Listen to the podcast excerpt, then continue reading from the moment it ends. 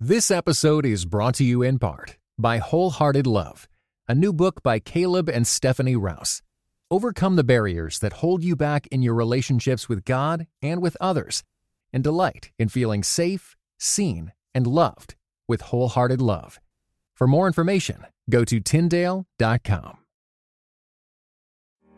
Welcome to today's mini episode on the organizer Child. My name is Daniel Im. And I'm Christina Im. Well, today we're going to continue our series on strength spotting. This is in conjunction with one of our previous episodes where we talked about strengths based parenting and outlined the philosophy and framework in and around that. So if you haven't listened to it, just go back to inbetween.org slash episode 104 or look for uh, 104, one, you know, the 104th episode on your favorite podcasting app. On that episode, we discuss what strengths based parenting is and why it's important. On our previous mini episodes, we've already described the achieving child, the caring child, the competing child, the confident child, the dependable child, and the future thinker child themes.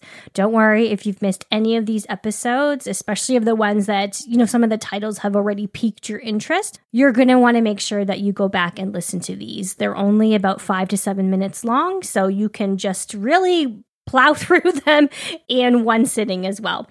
Just head to inbetween.org slash mini 22 to grab the links to hear the characteristics of all these different themes.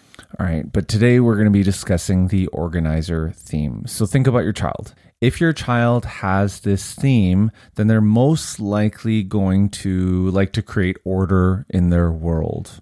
For them, schedules are their thing. They're probably asking, What are we going to do next? What are we going to do next? And maybe grabbing your phone and trying to see what's in the calendar because, in a sense, schedules help them feel in control of their lives. Along with scheduling, planning really helps them feel comfortable and calm, whether it's you're the one who's planning for them or they're having their say, uh, maybe if they're a little bit older, in what they get to do.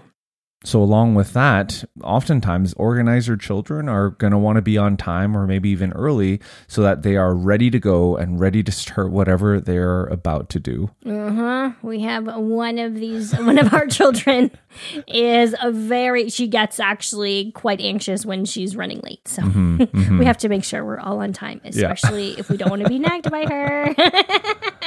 But not only do they like order and rules for themselves, they actually tend to like them for others as well. Hence the let's go, mom and dad. yeah. So maybe you're thinking about your child or another child that you know. Here are a few other emerging signs that, yes, your child actually does have this theme.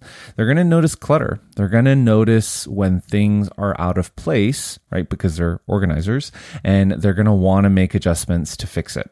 Right. Uh, order also helps them make sense of their environment and their thought process. So if there's disorganization, it's hard to put their own thoughts into into line and be able to deal with them. Yeah, so children with this theme are really they're going to thrive and they're going to grow in tidy environments and they're going to love it when they have things where they belong.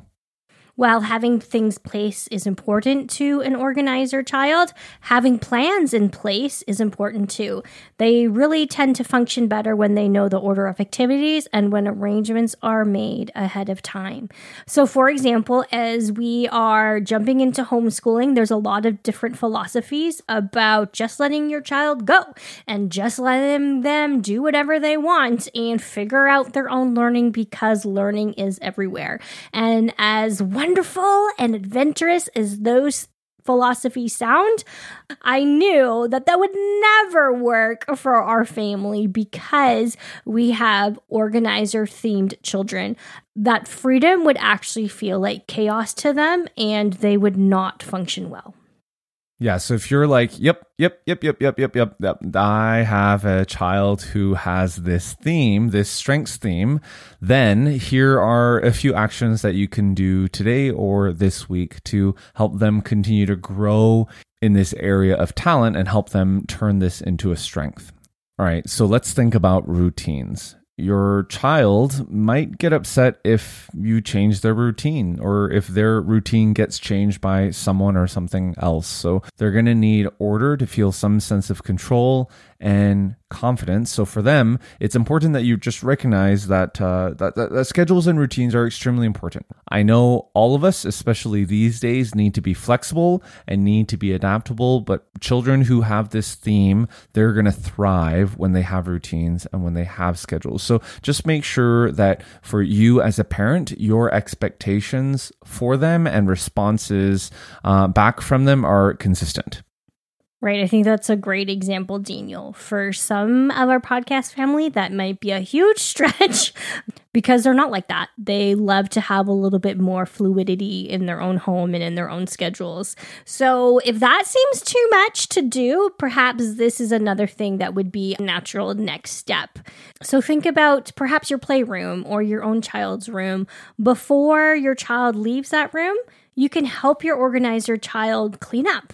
They may not want to leave their own room or the playroom until it is in order.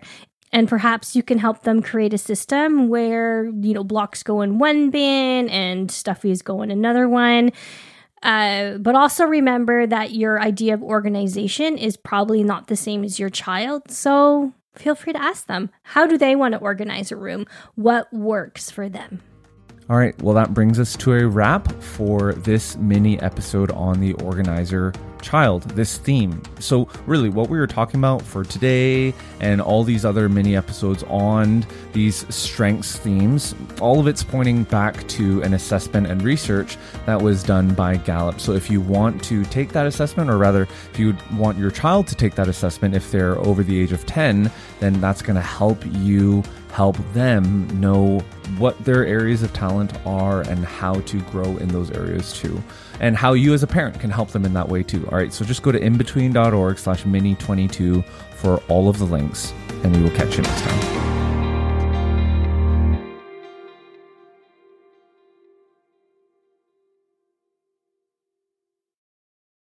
This episode was brought to you in part by the Areopagus Podcast two clergy of different traditions, Father Andrew Stephen Damick and Michael Landsman, discuss encounters of historic Christianity with other religious traditions.